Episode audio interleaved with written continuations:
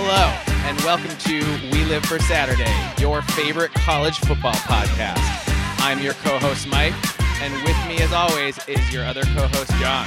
John, how you doing tonight? I'm doing great, man. It is awesome to finally be back here. It has been a little while. I've been on the road. Uh, it's been crazy.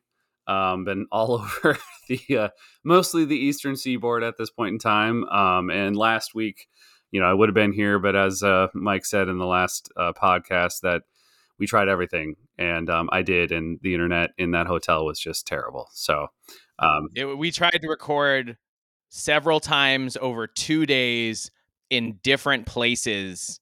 Or for you in different places. Yeah, yeah. I was in the lobby. I was in, in my room. Hotel. I was. I tried a meeting room. I went everywhere, and it just did not, not happen. You might as well have been in a vault. Yes, yes. And it was a nice hotel. Like, I don't understand. Uh, it was very. It was a little bizarre, perplexing. But you know, hey man, we're here. We're doing it now. This is great. We're. I'm ready to wrap up the, the season. Talk a little bit about the Big Ten championship game, and uh, you know, a lot of other stuff afterwards. And we'll we'll see wh- where else we go with it. All right, let's do it. So should we jump right into it, or is there anything you want to say up front? Well, yes, as always, if you want to find uh, We Live for Saturday, it's on Spotify, Apple Podcasts, Google Podcasts, and Podcast Addict. You can find us on Twitter at We Live for B one G Sat, and you can also email us uh, at We Live for Saturday, B one G at gmail dot com. Awesome. All right. So we'll get right into it. We had one game. It was the Big Ten championship game. And in it, the representative, the Michigan Wolverines, twenty-six, the Iowa Hawkeyes, zero. Total yards for this game, Michigan had uh, two thirteen to Iowa's one fifty-five. So this was a pretty ugly offensive game, really. Mm-hmm.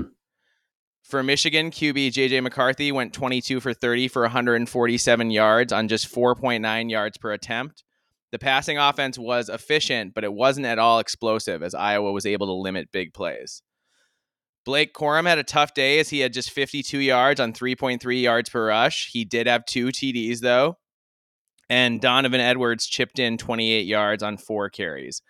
As a team, Michigan only had sixty-six yards on thirty-four carries, so Iowa did a good job limiting the Michigan offense in both the run and the passing game.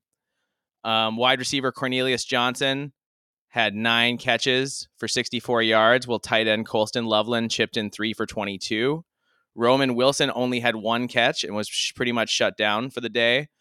And on defense, linebacker Junior Colson had eight tackles and two passes defended. So good day for him. It was another tough day for Iowa Q B Deacon Hill. He was just eighteen for thirty-two for three point eight yards per attempt and a Q B R of just twenty-two point four. So it was a tough day for Deacon. Uh, Michigan just completely shut down the Hawkeye offense, John. Yeah. It was a big defensive battle on both sides, man. But yeah, Michigan was just dominant as ever. Yeah.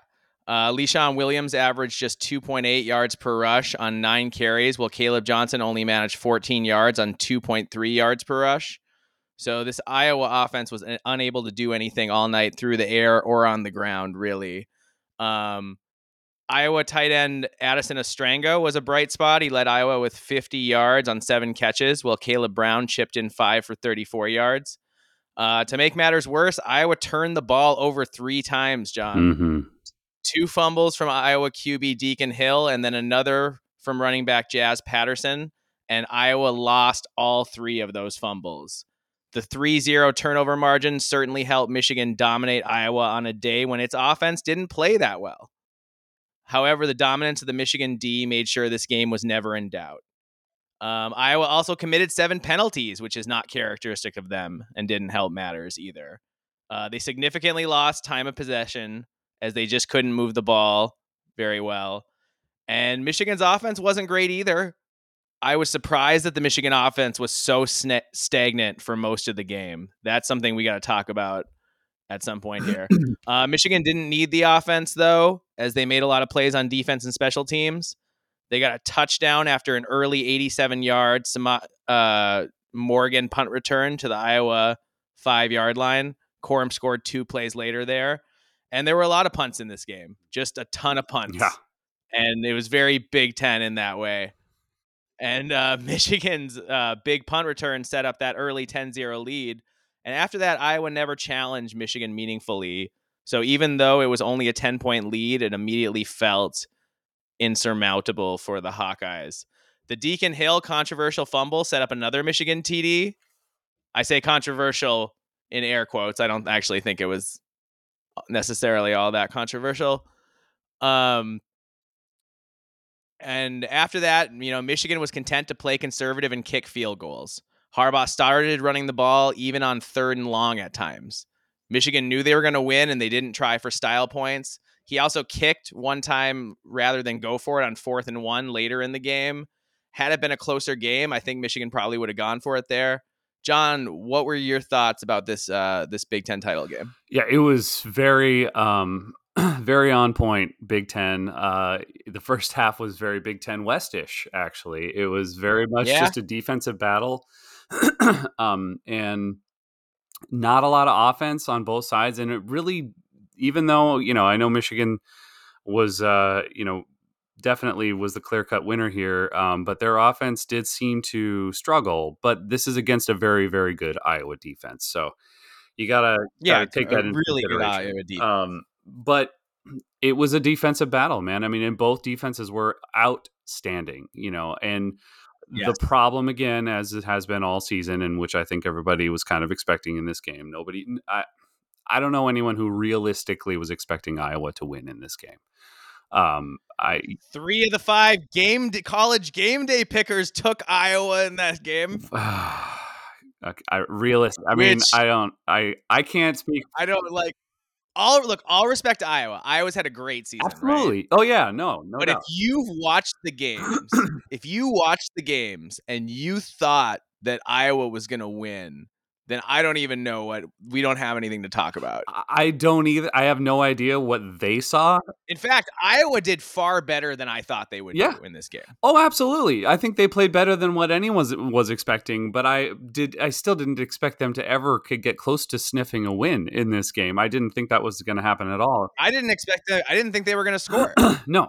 And they didn't. They didn't. Exactly. It, and that happened exactly the way I, I was expecting too. And, and, but it, I don't understand. And again, uh, you know, we could get into College Game Day and E S P N and all of the so-called experts up there, but um, and that who, you know, obviously clearly pl- pay such close attention to the Big Ten and, and especially the Big Ten West. They know, you know, I, uh, but that's a whole nother rant for another day. Um, but yeah, man, I thought it was, look, it was a hard fought game for both sides. I think Iowa came out and did the best they could with what they had, as they always do. And that's yep. a testament to Kirk Ferentz and what he continues to put out on the field year after year. Um, obviously, offensively, it was just it it's just didn't change from what we've all seen um, all season. But Michigan, you know, faced a really, really good defense, and their offense struggled more than we than we were expecting. Corum was was not able to get get going as much as we wanted. Um, J J McCarthy was limited at times. And that Iowa secondary was just lights out for most of the time. But, you know, as as we've mentioned before with other defenses in in, um, in the Big Ten, once you facing a team like Michigan or the Ohio States or the Penn States, you know, it's after a period of time, it's just hard to continue to to withstand that onslaught. And eventually something's got to give. And mistakes, yeah. you know, um, Michigan did what Iowa usually does. And Michigan took advantage of the mistakes that Iowa usually does not make. So... Those yeah, those turnovers, man, and that's that's really what what that was the killer. That's what took them out and sealed the deal for Michigan at the end. It would have been interesting. It would have been interesting to see what um what it would have looked like if Iowa could have gotten some offense going. Yeah, because then Michigan would have been forced to come out of their shell and be a lot more aggressive. I thought Harbaugh called a really conservative game. I think so, too. I wonder if that was strategic because he knew it wouldn't be after a period of time. It wouldn't be that big of an issue, or um, maybe he's trying to protect it. That's, that was my thought, that he was holding back. Yeah. It just didn't seem like they were, Yeah, it just didn't seem like they were bringing all the juice. That, not that they weren't playing like it was a big game, but Harbaugh wasn't coaching like it was a big game. I agree. He wasn't attacking the way he does a lot of the time. Yeah. He seemed to be just doing just enough to making sure he kept the game in check and in control. And once they got up by a couple scores, he was just kind of sitting on it and taking advantage of, obviously, you know, the what what Iowa's going to give them. But yeah, it yeah. didn't seem the, the normal aggressive play calling that we're used to seeing. I wonder if they just realized at a certain point that Iowa wasn't going to be able to move the wasn't going to be able to move the ball with any kind of consistency. And at that point, Michigan just knew that they were going to be able to grind it out yeah. and win, I think. It seemed like that to me, you know, that Michigan's defense was just so dominant. And it was, yeah, I mean, it was, it was apparent that Iowa's offense just wasn't going to be able to make any kind of real difference. Yeah, Michigan's defense was really impressive. I mean, both defenses were extremely impressive. Yeah. Like, I think for Iowa, with as little offense as they got, um to play as well defensively as they did, you know, they really hung in there and they held Michigan under thirty points, mm-hmm. which is not the easiest thing to do, I don't think. Yeah. So and I know yeah, the Michigan Wolverines have now won three Big Ten titles in a row, and we, at least in Big Ten terms, this is a dynasty at this it point. It is. I mean, this is like this is the the Michigan of old coming back, and I know better, better, yeah, better than Michigan of old almost ever was. Yeah. I mean, it, all they got to do now is win a national title, and this will be. I mean, it's yeah. going to be a whole nother juggernaut, man. I mean, and I didn't. It, you know, Ohio State's been running this running this conference for so long, and yeah, it's just times are changing, man. And I don't know now with the whole thing of the controversy of whether Harbaugh is going to come back or if he's not, like, how is that going to change things? Will it change things to a degree? I don't know. Um, there's a lot of questions still out there for the, what's going to happen in the off season. But as of right now, it's really impressive what Harbaugh's done there. I mean, it's incredible. Three consecutive Big Ten titles, trips to the playoff, and now a number one ranking in the country. Yeah. I mean, that's that's a lot to accomplish, kind of regardless of what happens. Yeah. But that said, it would be really disappointing. This is the this is the this is the fo- you know, this is the inflection point of the rise of Harbaugh these last few years. And this is his best team. It's his most experienced team. Um And if they don't win, should we talk about the Michigan and the college football playoff? Yeah, now? yeah, yeah. Let's tra- easy, easy transition. Let's do it for sure. Yeah. So we are thinking that anyway. So yeah, congratulations to Michigan on winning the Big Ten title. We should say that straight up. And congratulations to Iowa on honestly defying some incredible odds and still pulling out a ten-win season. I mean, yeah, Jesus Christ. I don't know how how how it keeps happening, but. Yeah, ten and three, man. That's a ten and three is a pretty awfully good year. It's amazing. So yeah, and they have a chance to win a meaningful bowl game too. Absolutely. So that's that's exciting for sure. Um, Michigan in the college football playoff. So they got a tough draw in Alabama, who was clicking on all cylinders against Georgia in that S E C championship game. I do think Michigan deserved the number one seed as they were more consistent than Washington was this year. The Huskies had some down games while Michigan was dominant throughout the year and really only struggled with Ohio State. And of course, they managed to defeat the Buckeyes. Um, John, what are your thoughts initially on Michigan in the playoff? Well, I think we've been saying it throughout most of the year. I think there may have only been a couple a couple weeks there where we were wondering whether or not Ohio State should be number one and Michigan number two, or vice versa. You know, Michigan has earned the right to be be the number one seed, I think, um, because of what you just said as well. The consistency has just been bar none. They they are, they, I, I especially defensively. I mean, offensively is great, but defensively, they've just been outstanding. Um, on another planet. Yeah. I, I, the best defense in the country that I've seen thus far. So, um, and statistically the best defense in the country. Yeah, So I think that that alone right there is just something to really, really watch out for. And I'm I'm really interested to see them come up and play against this Alabama team that finally seems to have been getting their shit together.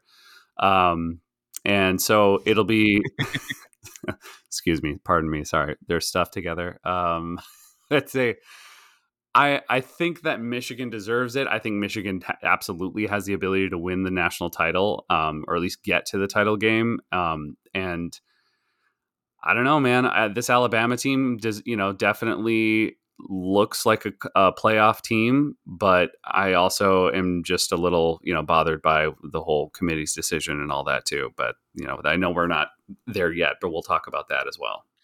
We will talk about that. We'll get to that. But yeah, that's a whole, that's worth its own segment. So if you want to hear our college football playoff committee rant, we are getting there. Mm-hmm. Um, but yeah, initially I'd say, yeah, it is a tougher, dr- it is a really tough draw in Alabama. Um, but I think the seeding, it still works out well. It's a Rose Bowl, you know, that's, that's iconic.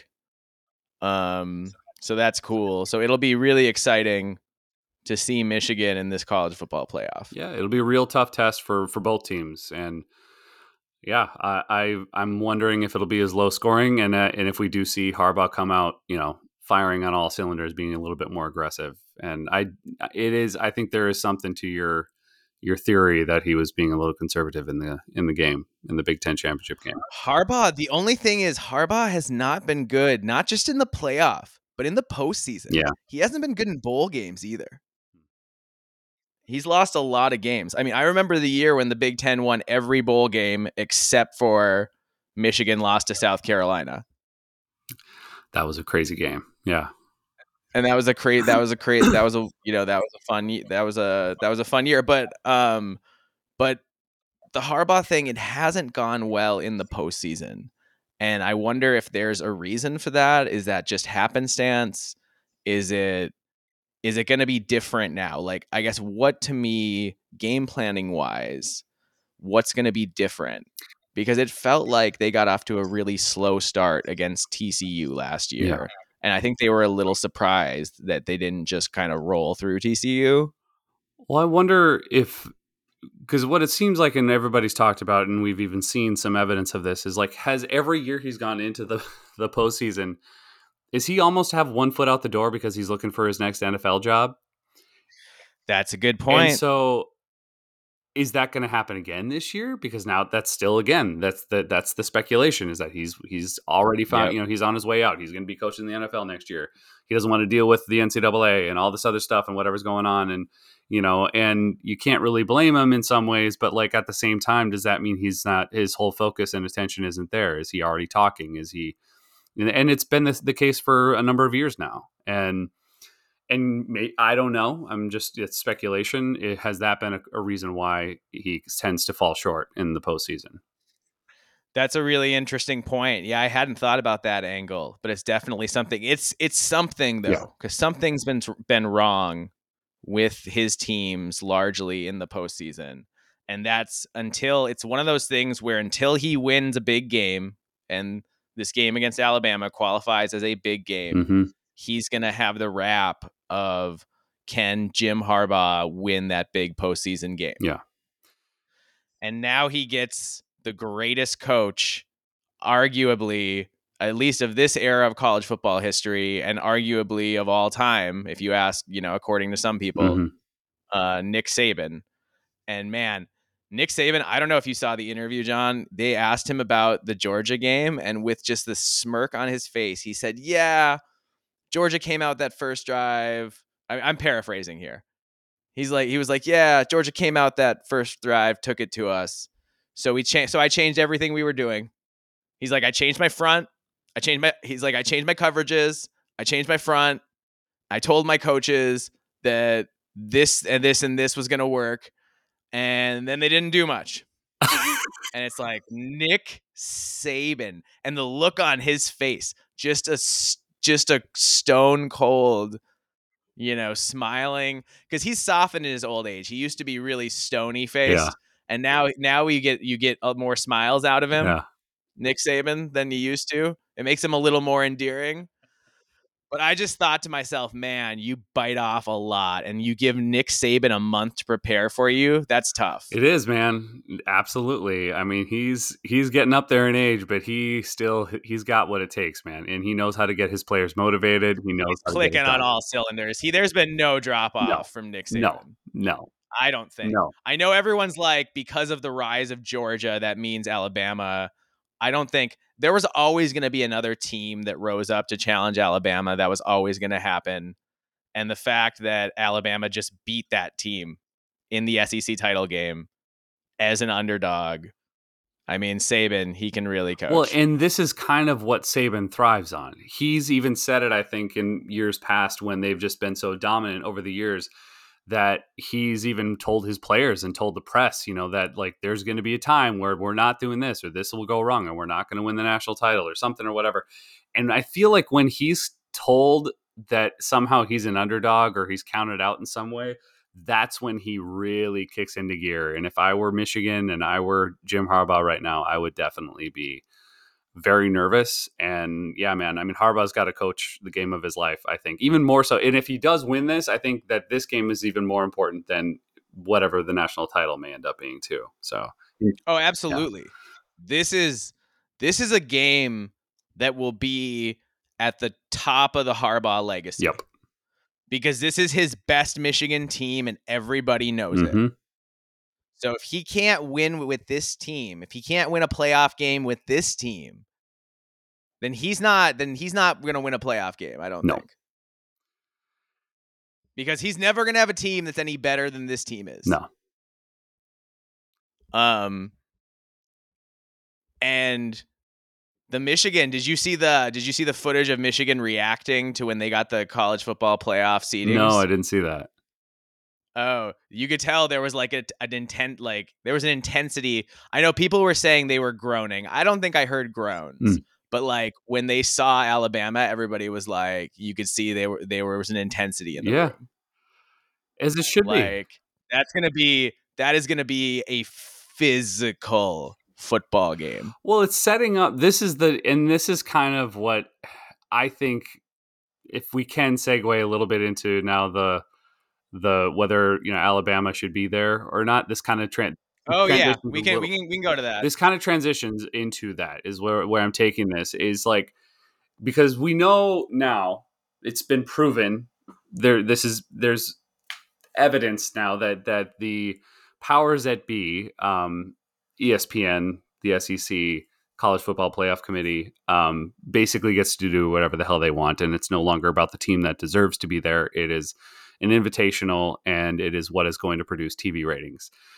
And with the way that college football is moving with expansion and all this kind of stuff that we've been talking about, um, this is now in like the movement of the coming of like the Power Two, and which is the Big Ten and the S E C. This is what is setting up. You have the two flagship programs of either of both conferences, and they are going to come to, you know, come to blows. And This is kind, this is the narrative they wanted to set. And I think this is just me and what I think. And um, that that's why Alabama's in and F S U did not get in. That's part of it anyways. Yeah, I let's I mean, let me say, though, first of all, we let's do it justice. The undefeated thirteen and oh A C C champion Florida State Seminoles were left out of the college football playoff in favor of two teams with losses on their resumes in Texas and Alabama. Mm-hmm. This happened ostensibly because Florida State starting Q B Jordan Travis was hurt a few weeks ago, and Florida State's offense hasn't been great since he got hurt. That said, Florida State has not lost since he got hurt and won a convincing sixteen to six victory in the A C C title game in which Florida State's defense completely shut down the Cardinals.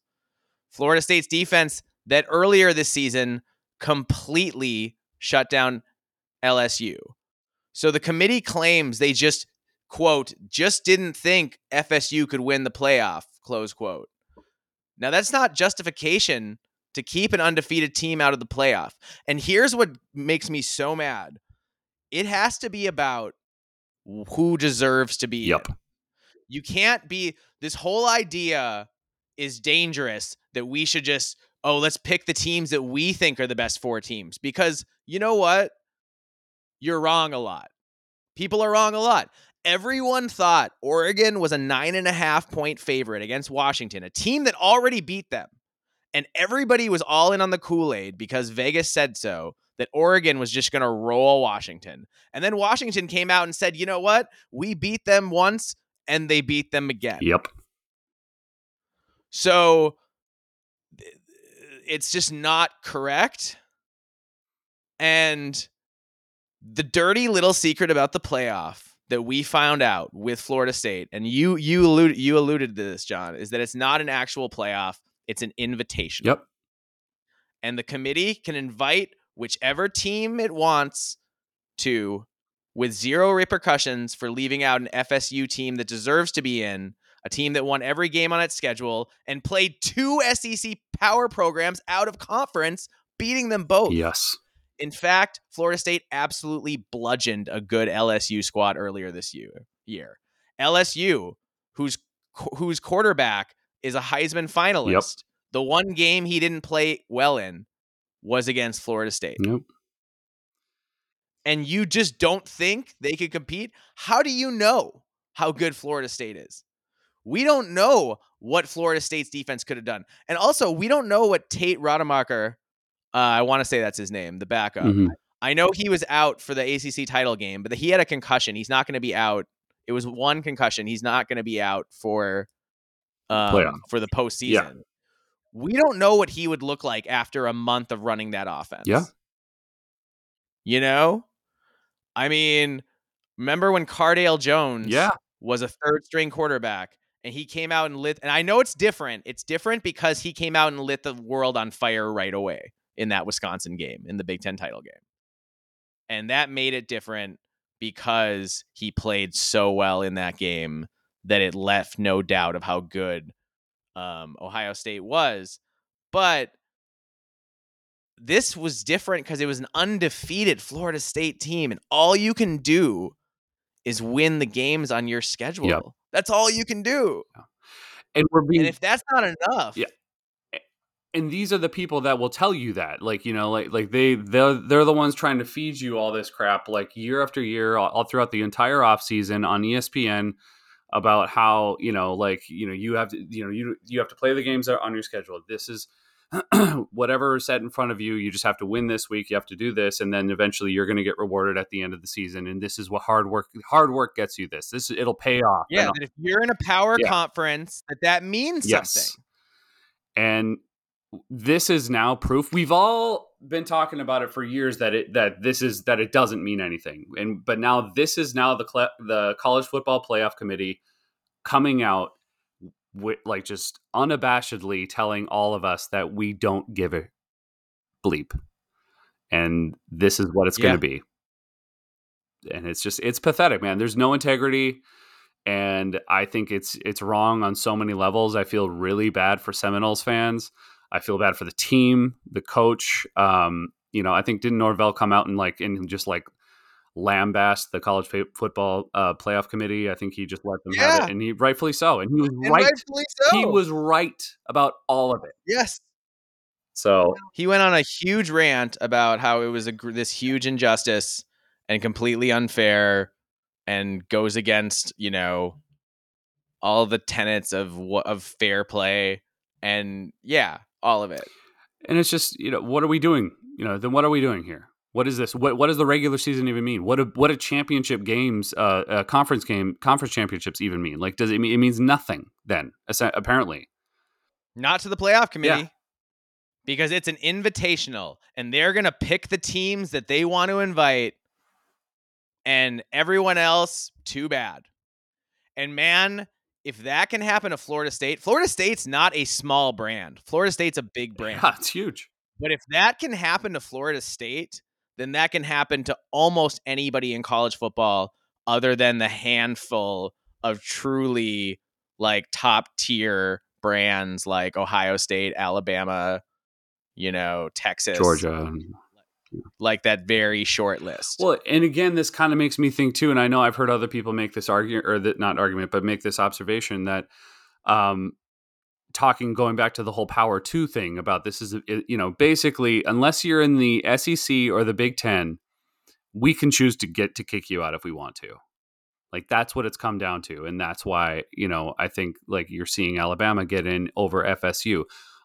Now, if F S U eventually joins either the Big Ten or the S E C, all right, maybe we'll have another, you know, maybe we can think of it or look at it a different way. But um, I don't know if that's going to happen. I'm not saying that. I'm just saying, I just think that they've already made it clear that they think lesser of these other conferences, these other power conferences, that if it's basically the Big Ten and the S E C and nobody else. Florida State already wanted out of the A C C. You think they want out of the A C C more now? Yeah. I bet you they do. Yep. I bet you they want out more now than they did a couple days ago. Yeah. I mean, if they were already in the S E C or something, they, they would absolutely, there probably wouldn't be an issue here, but it's because of the S E C bias. And yes, there's even, there is Big Ten bias, but like, that's the way it is. And it's very apparent now. And God forbid there's an S E C-less college football playoff. Which is what should have happened. Yep. Because Florida State's undefeated and Texas beat Alabama head-to-head in Tuscaloosa by two scores. Yep. Two scores. That's a convincing win on the road. And so, and it's, you know, it's also... Nick Saban is such a good coach, and Alabama recruits so well that they could easily come out in the playoff and be the best team. But that doesn't mean that they deserve to be there more than the teams that got in. Yep. You know, whether they win or not is irrelevant. Yep. Florida State deserved to be in, and there was no justification to keep them out. Yeah, it's it's despicable, and it just, it makes you question the whole game, and it makes me, it, it bothers me just as a college football fan. And um, this isn't, this isn't what I, I, this isn't the game I fell in love with, I guess, is what I'm thinking. No, this isn't the game I signed. This isn't what I signed up for. I would have rather had, you know what? I would rather have bowls and polls yeah. than this. Yep. If it's going to be like, if it's going to be this way where they're just going to pick the top brands and they're not going to go by what's fair. Yep. Because ninety-eight, ninety-five percent of the people listening to this podcast and watching college football root for teams that this could absolutely happen to. Yeah. This could absolutely happen to the team you root, root for if that team happened to have an undefeated season. Mm-hmm. And whether or not your team is actually going to have that undefeated season, it doesn't matter. The point is, it's supposed to be a possibility. Yeah. And that's what we go on in college football. College football is about hope. Mm-hmm. It's about community, and it's about hope and shared experience and all that kind of stuff. Um, it's the idea that you can just be dismissed like that. It's really, it's really upsetting. Yeah. Yeah, it really is. And I, I don't know. I know next year it, it's moving into a twelve team playoff and all that, but it's, it's not. And I know that's like some of the people, like, well, you know, next year it's going to be twelve teams and like, you know, then they would have been in. And I was like, but that's, that's not the point. The point is that doesn't fix this year. Yeah. And that team forever. And you yeah. know what? If Florida State goes out and wins that bowl game, they should hang a banner and call themselves national champions. Yeah. Because Georgia is as good as anybody, is about as good as anybody in the playoff. Mm-hmm. And if they go out there and win that game, they should absolutely call themselves national champions, and we should have a split national championship. Yeah, I support that one hundred percent. Because it's ridiculous that Florida State went undefeated and played as well as they did and as convincingly as they did and aren't going to get a chance, aren't going to have a chance to win a national title. They deserved it.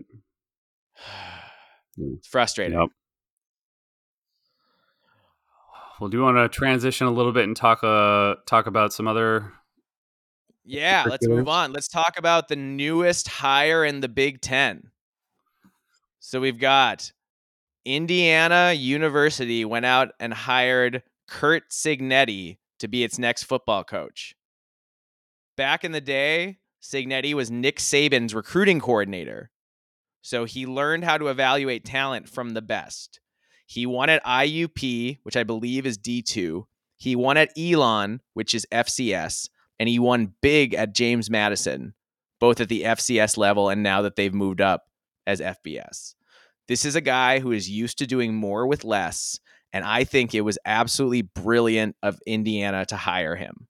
Cignetti's sixty-two, so he's been around, and he isn't likely to jump ship if Indiana has a couple good years and his name gets hot in coaching circles. I just think this is, I think this is a home run, fantastic hire by Indiana. Um, I also enjoy, John, that Cignetti's having fun with it so far. He gave an interview in which he predicted that Indiana would play for the Big Ten Conference Championship in twenty twenty-four. Just came out and said it. I feel like I've heard and something then, like that before from another coach in the past. I don't know, but yeah. Okay.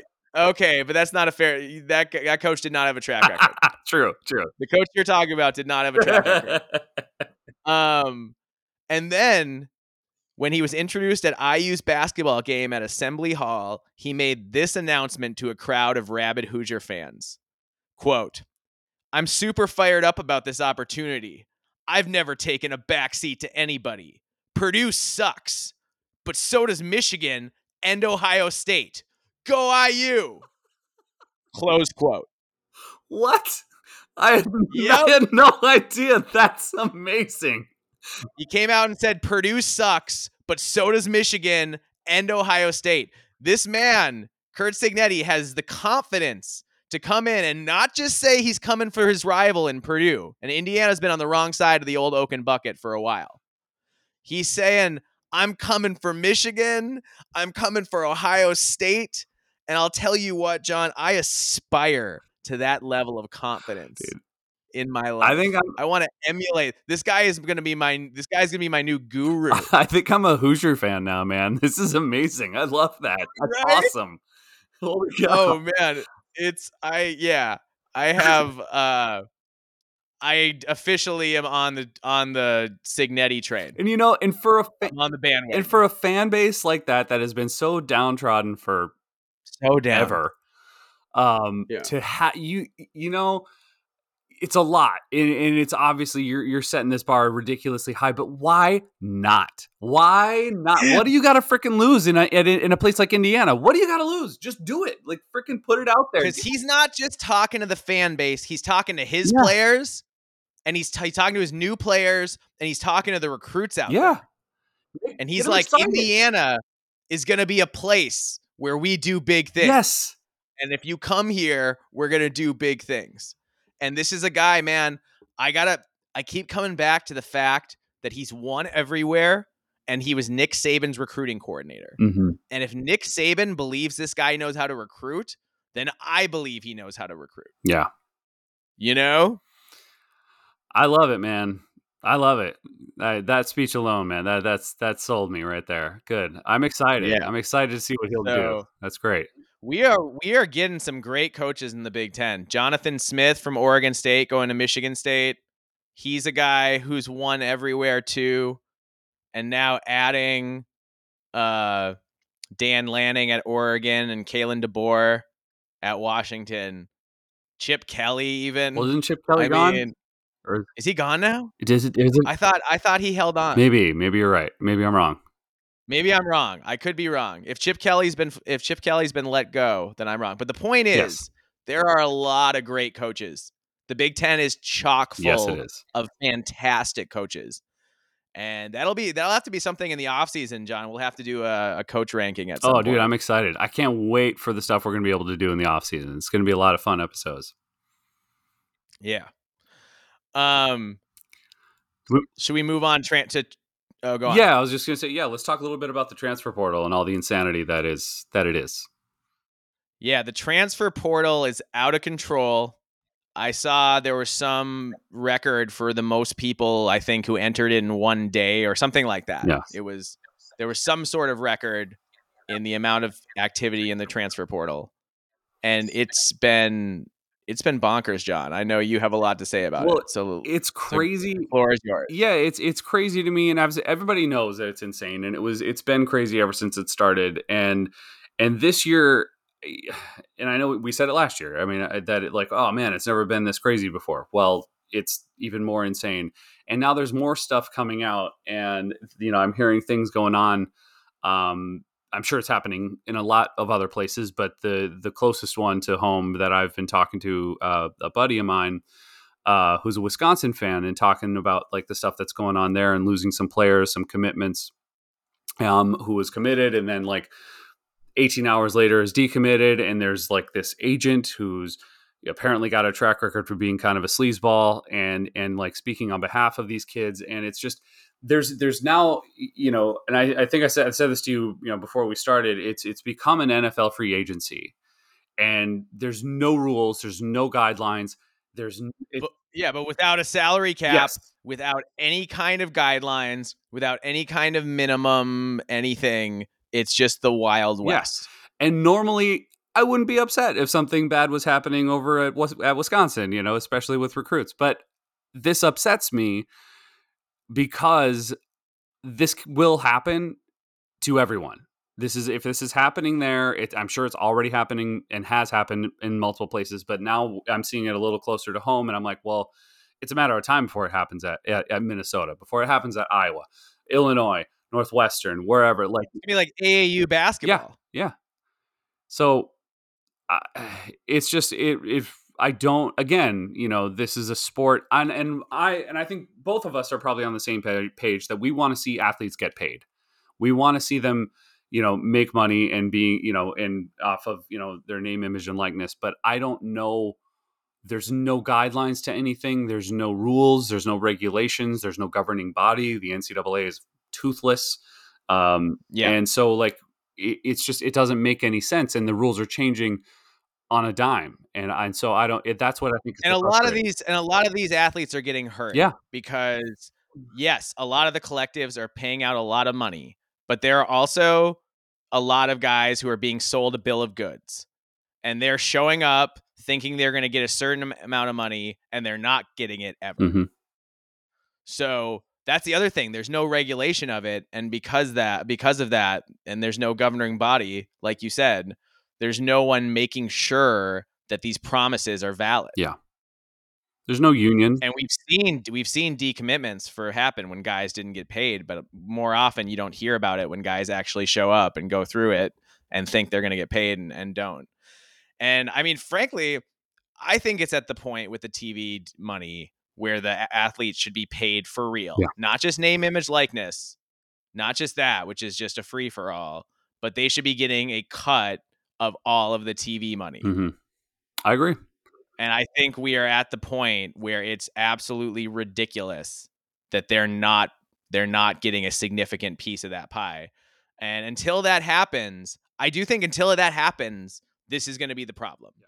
Because that'll even things up a lot, right? Because in the different conferences, then you can get paid by the conference. I don't think you get paid directly by the schools. That's kind of messy. I think you with the T V money, the way it is, yeah.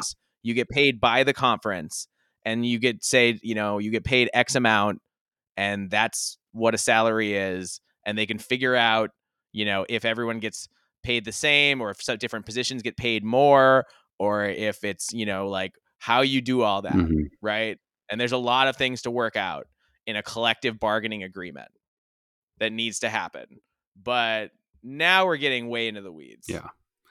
I just, but the transfer portal, but the, but we are because the transfer portal is such a mess, and it's leaving it's leaving a lot of schools behind. It's making these jobs really hard for these coaches when guys will just, you know, jump in the portal. Some of them don't even tell their coaches, and they find out when they see their players in the portal, which, by the way, don't do that, because then if you want to come back, your coach might not take you back if you haven't talked about your decision making beforehand.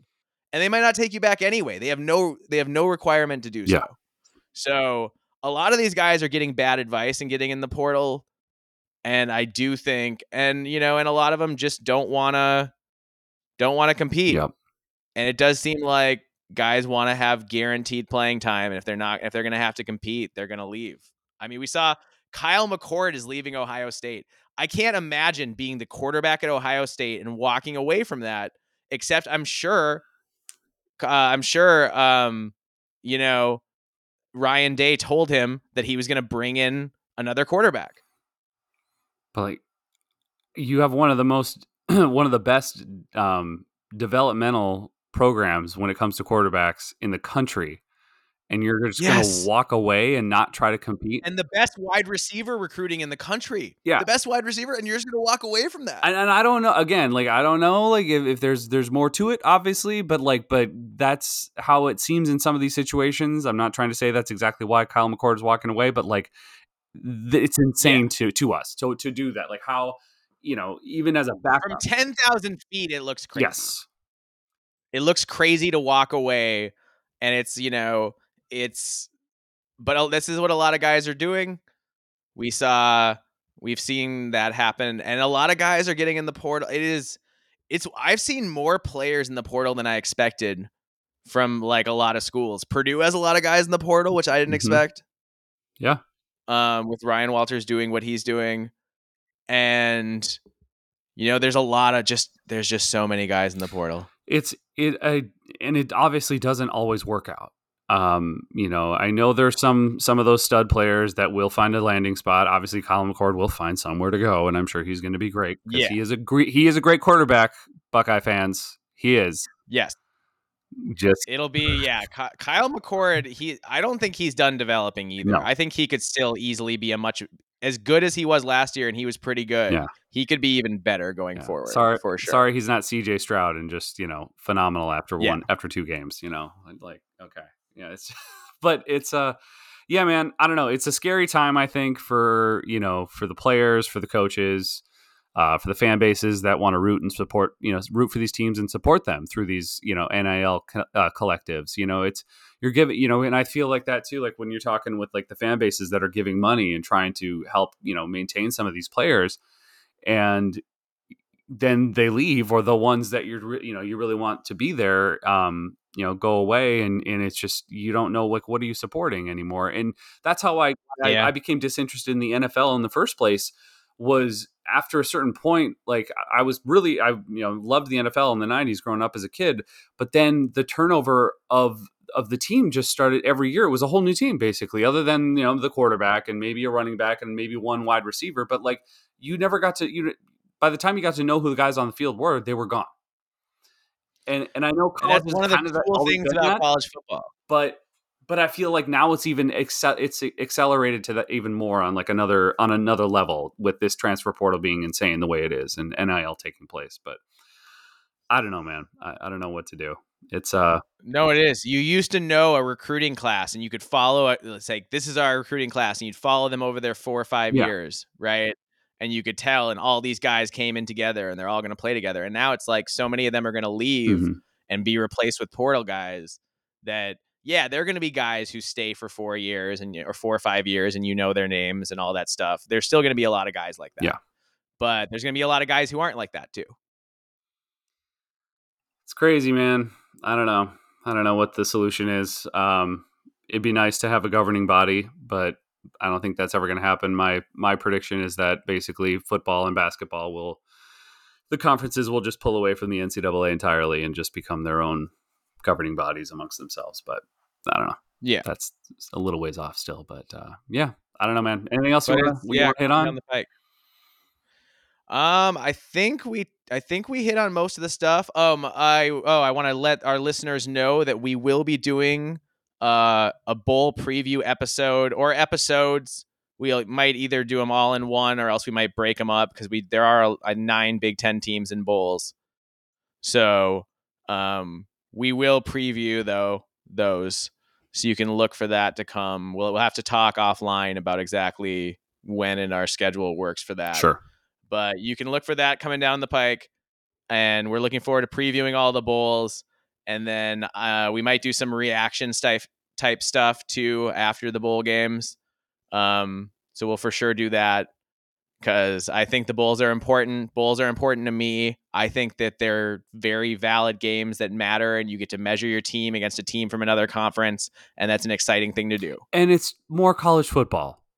Come on. Yes. Like, what are wh- whoever's complaining about meaningless bowl games and all that kind of B S, man, you know what? This, we all complain about not having so it all watch. year. You're going to watch it. If, if you don't like, if you don't like all the bowl games, don't watch. I'm going to watch. Me too. I will watch every bowl game that I have time. If I'm at home and I can watch a game, I will watch these bowl games. Absolutely. Because we get so little college football in our lives. Mm-hmm. And after these bowl games and after the playoff, it goes away for eight months. Yep. Eight plus months. I'll take whatever I can get, man. Yeah. Awesome. All right. John, is there anything else you want to announce before we get out of Absolutely. here? Absolutely. Yes. You want to find We Live for Saturday? It is on Spotify, Apple Podcasts, Google Podcasts, and Podcast Addict. Again, you want to find us on Twitter at We Live for B one G Sat, and you can email us at We Live for Saturday, B one G at gmail dot com. Awesome. Well, thank you for that, John, and thank you for rocking with us. Listeners, we are looking forward to getting back and talking about bowl season, truly the most wonderful time of the year. So get excited for the bowls, and we'll be excited to preview them. Right. All right, guys. Take care. We'll see you soon. All right. Take it easy, everybody.